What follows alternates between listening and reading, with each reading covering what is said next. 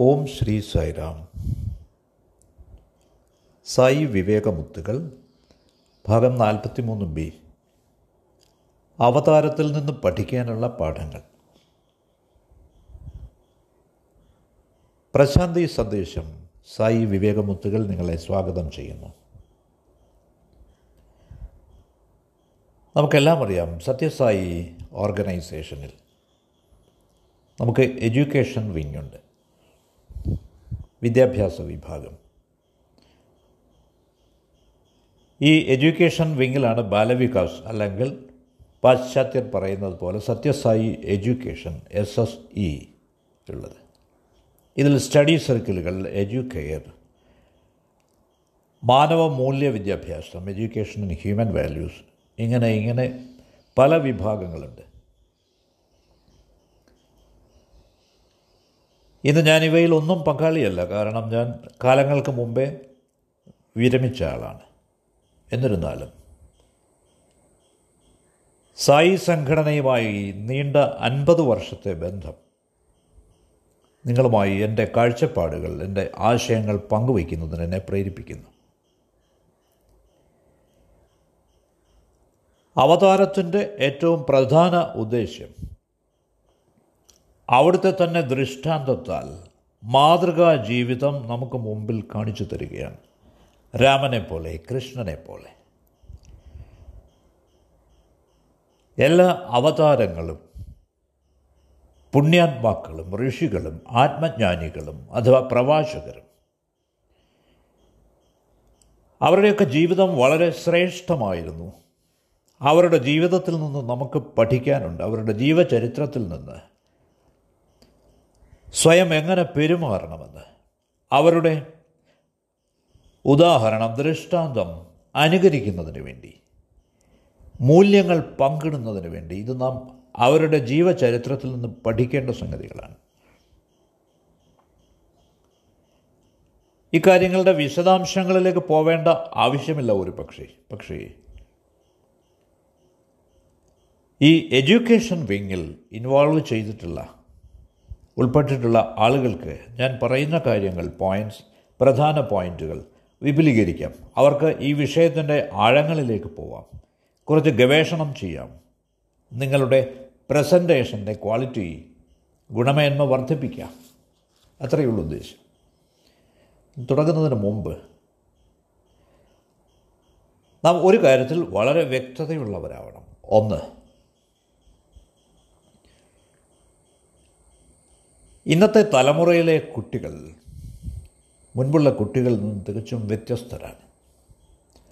രണ്ട് ലോകമെമ്പാടും പടർന്നു കിടക്കുന്ന സമാന പ്രവർത്തനങ്ങൾ നടത്തുന്ന നിരവധി സമകാലീന ആധ്യാത്മിക സംഘടനകളിൽ ഒന്നാണ് നാം. മൂന്ന് ഇന്നത്തെ കുട്ടികൾ വളരെ ജിജ്ഞാസുക്കളാണ് തർക്കിക്കുന്ന പ്രകൃതമുള്ളവരാണ് യുക്തിചിന്തയുള്ളവരാണ്. ശാസ്ത്രീയ ചിന്തയുള്ളവരാണ്. സയന്റിഫിക് ഇൻ ദയർ തിങ്കിങ് എന്റെ വിദേശ യാത്രകളിൽ ഞാൻ നിരവധി കാര്യങ്ങൾ മനസ്സിലാക്കിയിട്ടുണ്ട്. കുട്ടികളൊക്കെ എത്ര ബുദ്ധിമാന്മാരാണ് എത്ര ഷാർപ്പാണ് എത്ര ഇന്റലിജന്റാണ് അവരൊക്കെ.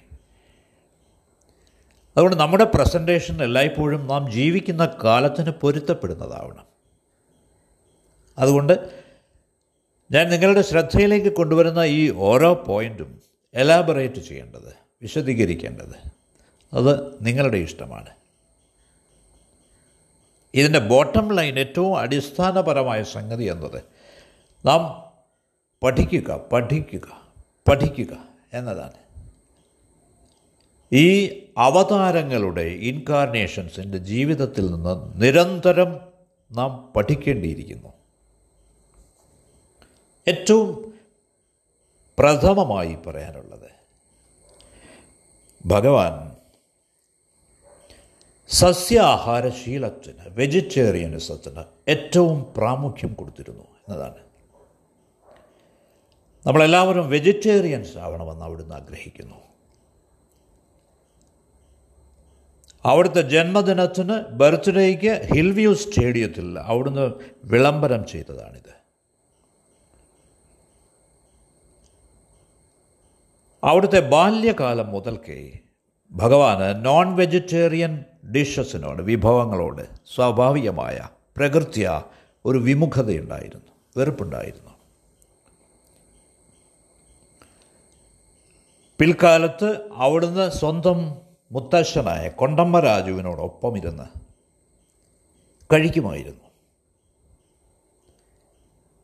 പ്രായം ചെന്ന ഈ ഗ്രാൻഡ് പേരൻസ് തങ്ങളുടെ ദൈവതുല്യനായ കൊച്ചുമകനെ ഊട്ടുന്നതിൽ വലിയ അഭിമാനം കൊണ്ടു. അയൽക്കാരൊക്കെ അവിടുത്തെ ബ്രഹ്മജ്ഞാനി എന്നാണ് വിളിച്ചിരുന്നത്.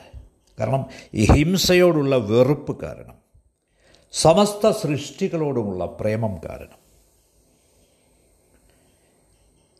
ഗ്രാമത്തിലെ വികൃതി പയ്യന്മാർ ഒരു കോഴിയെ തലകീഴായി കെട്ടിത്തൂക്കുകയോ അഥവാ സത്യന്റെ സാന്നിധ്യത്തിൽ വെച്ച് ഒരു മായയുടെ പള്ളയ്ക്ക് തൊഴിക്കുകയോ ചെയ്താൽ സത്യന് വലിയ കഷ്ടം തോന്നുമായിരുന്നു.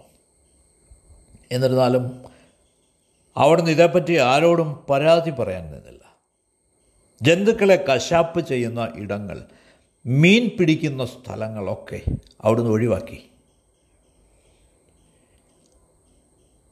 ആഹാരത്തിനു വേണ്ടി ഒരു കോഴിയെ വല്ലതും സെലക്ട് ചെയ്താൽ തിരഞ്ഞെടുത്താൽ സത്യനാരായണൻ കൊച്ചുകുട്ടി അതിന് നേർക്ക് ഓടിച്ചെന്ന് തന്റെ മാറോട് ചേർത്ത് അതിനെ ആശ്ലേഷിക്കും അതിനെ ലാളിക്കും.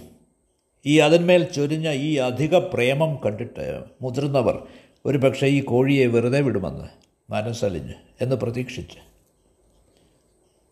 അപ്പോൾ ഈ വെജിറ്റേറിയനിസം ഈ സസ്യാഹാരശീലം എല്ലാ സായി ഭക്തരുടെയും ചിട്ടയാവണം ഡിസിപ്ലിൻ ആവണം. ഇത് കൂടുതൽ കൂടുതലായി പ്രചരിപ്പിക്കണം. ഇതാണ് ഒന്നാമത്തെ സംഗതി. ഇനി രണ്ടാമത്തെ കാര്യം. അവിടുന്ന് മൊത്തം ധാരാളം യാത്ര ചെയ്തിട്ടുണ്ട് ഞാൻ. ഞാൻ ശ്രദ്ധിച്ചിട്ടുള്ളൊരു കാര്യം. ഏതെങ്കിലും ഒരു വ്യക്തി കഷ്ടപ്പെടുന്നത് ക്ലേശിക്കുന്നത് അവിടുന്ന് സഹിക്കില്ല. ഒരു ഭിക്ഷക്കാരനെ ഭിക്ഷുവിനെ കാണുന്നത് അവിടുന്ന് കഴിയില്ല. ഒരാൾ വിശന്നിരിക്കുന്നത് കാണാൻ അവിടുന്ന് പറ്റില്ല. നാം ഓരോരുത്തർക്കും സമൂഹത്തോടുള്ള പ്രതികരണം ഇങ്ങനെയാവണം. ഇന്ന് ഈ യാന്ത്രിക ലോകത്ത് നാം മിക്കവരും നിസ്സംഗരാണ് ഇൻഡിഫറന്റാണ് മര്യാദയില്ലാത്തവരാണ്. നമ്മുടെ തൊഴിലിൽ മാത്രം ശ്രദ്ധിക്കുന്നവരാണ്. ജീവിതം ഏറെക്കുറെ സെൽഫ് സെന്റേഡായിരിക്കുന്നു സ്വാർത്ഥമായിരിക്കുന്നു. പക്ഷേ സ്വാമിയിൽ നിന്ന് നാം പഠിക്കുന്ന പാഠം എന്തെന്നാൽ ഇത്തരത്തിലുള്ള കഷ്ടപ്പാടുകൾ കാണുമ്പോൾ പ്രതികരിക്കണം എന്നുള്ളതാണ്. മനുഷ്യരുടെ ദുഃഖത്തിലും ക്ലേശത്തിലും അവിടുത്തെ ഹൃദയം ഉരുക്കുമായിരുന്നു വീട്ടുവാതിൽക്കൽ ഏതെങ്കിലും ഭിക്ഷക്കാരൻ പ്രത്യക്ഷപ്പെട്ടാൽ കരഞ്ഞുകൊണ്ട് ദയനീയമായി വിളിച്ചുകൊണ്ട് വന്നാൽ സത്യൻ കളി നിർത്തും. എന്നിട്ട് ഉള്ളിലേക്ക് ഓടും തന്റെ ഈ ഭിക്ഷക്കാരന് കൊടുക്കാൻ വേണ്ടി ആഹാരത്തിന് വേണ്ടി തന്റെ സഹോദരിമാരെ സോപ്പിടും. കാരണം മുതിർന്നവരൊന്നും ഇതനുവദിക്കുന്നതിന് അവർക്ക് സമ്മതമല്ലായിരുന്നു. ഈ അവസാനമില്ലാത്ത കാരുണ്യം ബഗേഴ്സിനോട് ഭിക്ഷക്കാരോട് അവർ സമ്മതിച്ചു കൊടുക്കില്ലായിരുന്നു. ചിലപ്പോൾ ഈശ്വരമ്മ അവിടുത്തെ കൈ കടന്നു പിടിച്ചിട്ട് വിരലുയർത്തി മുന്നറിയിപ്പ് കൊടുക്കും നോക്ക് നീ അയാൾക്ക് ആഹാരം കൊടുത്തോ പക്ഷേ ഒന്ന് ശ്രദ്ധിച്ചോളൂ. നീ പട്ടിണിയിലാവും. You will have to starve പക്ഷേ ഇതൊന്നും അവന് സമ്മതമാവില്ല. അവിടുന്ന് വീടിനുള്ളിലേക്ക് ഓടി ആഹാരം എടുത്തുകൊണ്ട് വന്ന് ഈ പടിവാതിൽക്കൽ നിൽക്കുന്ന ഈ വിശക്കുന്ന ഭിക്ഷക്കാരനെ കൊണ്ട് കൊടുക്കും. എന്നിട്ട് സ്വന്തം ഭക്ഷണത്തിൽ നിന്ന് വിട്ടു നിൽക്കും. ആർക്കും തന്നെ അവിടുന്ന് അത് തൊടാൻ പ്രേരിപ്പിക്കാനാവില്ലായിരുന്നു. അവിടുത്തെ പ്ലേറ്റ് ആരും തൊടാതെ അവിടെ അവശേഷിക്കും. ഇതാണ് നിങ്ങളുടെ ശ്രദ്ധ ആകർഷിക്കുന്ന രണ്ടാമത്തെ പോയിന്റ് ഞാൻ പറഞ്ഞതുപോലെ ആരും പട്ടിണി കിടക്കുന്നത് അവിടുന്ന് സഹിക്കാനായിരുന്നില്ല. സത്യൻ ഈ ആഹാര ബഹിഷ്കരണത്തിൽ ദിവസങ്ങളോളം ഉറച്ചു നിൽക്കുമ്പോൾ അവിടുന്ന് പട്ടിണി കിടക്കുന്നതിന്റെ യാതൊരു ലക്ഷണവും കാണിക്കില്ല. അവിടുന്ന് പറയുന്നത് പ്രായമായ ഒരാൾ തന്നെ പാൽച്ചോറിന്റെ ഉരുളയുരുട്ടി സമൃദ്ധമായി ഊട്ടിയെന്നാണ് ഇത് വലിയ അതിശയമായിരുന്നു. നമുക്കെല്ലാം അറിയാം ഇത്തരത്തിലുള്ള പ്രതികരണം റെസ്പോൺസ് സ്വാമിയിൽ നിന്ന് ഇതാണ് പിൽക്കാലത്ത്. ദരിദ്രരായവരെ വിശക്കുന്നവരെ ഊട്ടുന്ന നാരായണ സേവയായി പരിണമിച്ചത്. ഇനി മൂന്നാമത്തെ പോയിന്റ് ഭഗവാൻ പലപ്പോഴും പ്രായമായവരെ സഹായിക്കുമായിരുന്നു വൃദ്ധരെ. ഞാൻ ദൃക്സാക്ഷിയാണ്. സ്വാമി ഒരു പ്രായമായ മനുഷ്യനെ കൈപിടിച്ച് നടക്കാൻ സഹായിക്കുന്നത് റോഡ് ക്രോസ് ചെയ്യാൻ വേണ്ടി സഹായിക്കുന്നത്. എല്ലായ്പ്പോഴും പാവങ്ങളെ അവശരെ സഹായിക്കാൻ തയ്യാറായിരുന്നു അവിടുന്ന്. അതെ. സത്യൻ തെരുവിൽ ഓടി നടക്കുമ്പോൾ അവിടുന്ന് അംഗവൈകല്യമുള്ളവരെ കണ്ണു കാണാത്തവരെ പ്രായമായി വൃദ്ധരായി അവശതയായവരെ രോഗഗ്രസ്തരായവരെ അവരെ സ്വന്തം വീട്ടിലേക്ക് മാതാപിതാക്കളുടെ ഭവനത്തിലേക്ക് കൈപിടിച്ച് കൂട്ടിക്കൊണ്ടുപോകും. സഹോദരിമാരെ പ്രേരിപ്പിക്കും. അടുക്കളയിൽ നിന്ന് സ്റ്റോറിൽ നിന്ന് അവർക്ക് സാധനങ്ങളൊക്കെ എടുത്തു കൊടുത്ത്. എല്ലായ്പ്പോഴും പ്രായമായവരെ ആവശ്യക്കാരെ രോഗികളെ സഹായിക്കാൻ തയ്യാറായിരുന്നു അവിടുന്ന്. നാലാമത്തെ പോയിന്റ് ഭജനയ്ക്കുള്ള സ്വാമിയുടെ സന്നദ്ധത അവിടുത്തെ നിർബന്ധം. നാം നമ്മുടെ പ്രവൃത്തി ഭജന സഹിതം ചെയ്യുകയാണെങ്കിൽ അത് യാന്ത്രികമാവുകയില്ല. ഇല്ലെങ്കിൽ ജോലി കേവലം യാന്ത്രികമാവുന്നു. അവിടുത്തെ നാമം ജപിച്ചുകൊണ്ട് അത് നിർവഹിച്ചാൽ അത് യാന്ത്രികമല്ലാതാവുന്നു. ഹീസ് മാസ്റ്റേഴ്സ് നെയിം നാം ഭജൻ എന്നാണ് വിളിക്കുന്നത്. ഈ ഭജനയാണെങ്കിൽ ഇരുപത്തിനാല് മണിക്കൂർ ഭജനയായി. പന്ത്രണ്ട് മണിക്കൂർ ശിവരാത്രിക്ക്. ഇരുപത്തിനാല് മണിക്കൂർ അഖണ്ഡ ഗ്ലോബൽ ഭജൻ. ഇങ്ങനെ എന്തൊക്കെ? സ്വാമി ഈ ഭജനയുടെ കാര്യത്തിൽ വലിയ നിർബന്ധമാണ് Swami. Swami is very particular of these bhajans ഒരു കുട്ടിയായിരിക്കുമ്പോൾ അവിടുന്ന് പണ്ടരി ഭജൻ ഗ്രൂപ്പ് തുടങ്ങിയിരുന്നു. പണ്ടരി ഭജന സംഘം. അതിന്റെ നേതാവെന്ന നിലയിൽ ലീഡർ എന്ന നിലയിൽ അവിടുന്ന് നേതൃത്വ ഗുണങ്ങൾ പ്രദർശിപ്പിച്ചിരുന്നു.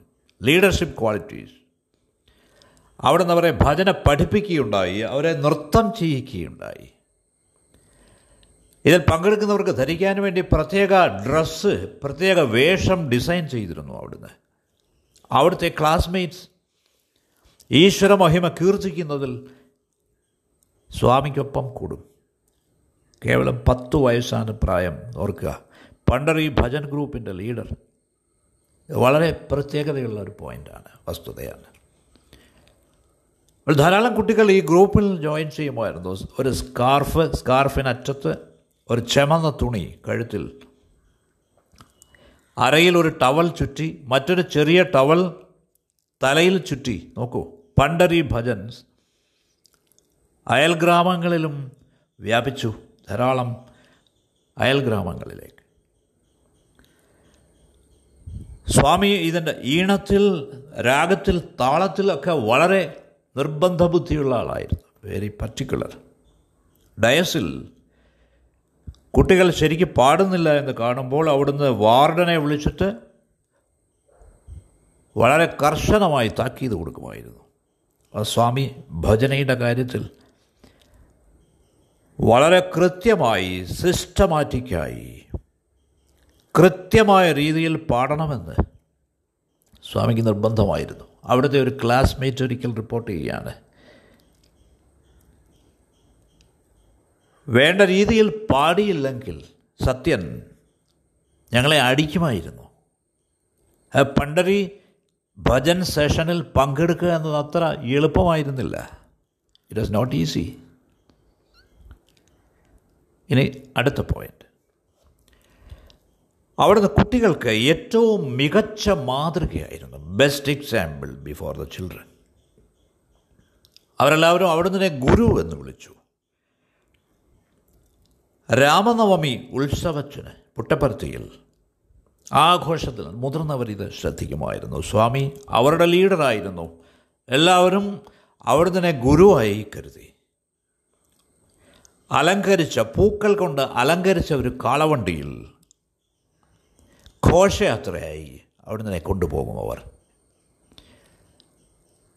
അത് തൊട്ടടുത്തായി കാളവണ്ടിയിൽ ഒരു പുരോഹിതനും ഉണ്ടാവും. ഈ അഞ്ചു വയസ്സായ സത്യൻ ലളിതമായ പ്രതാപത്തോടെ എല്ലാ മഹിമയോടെയും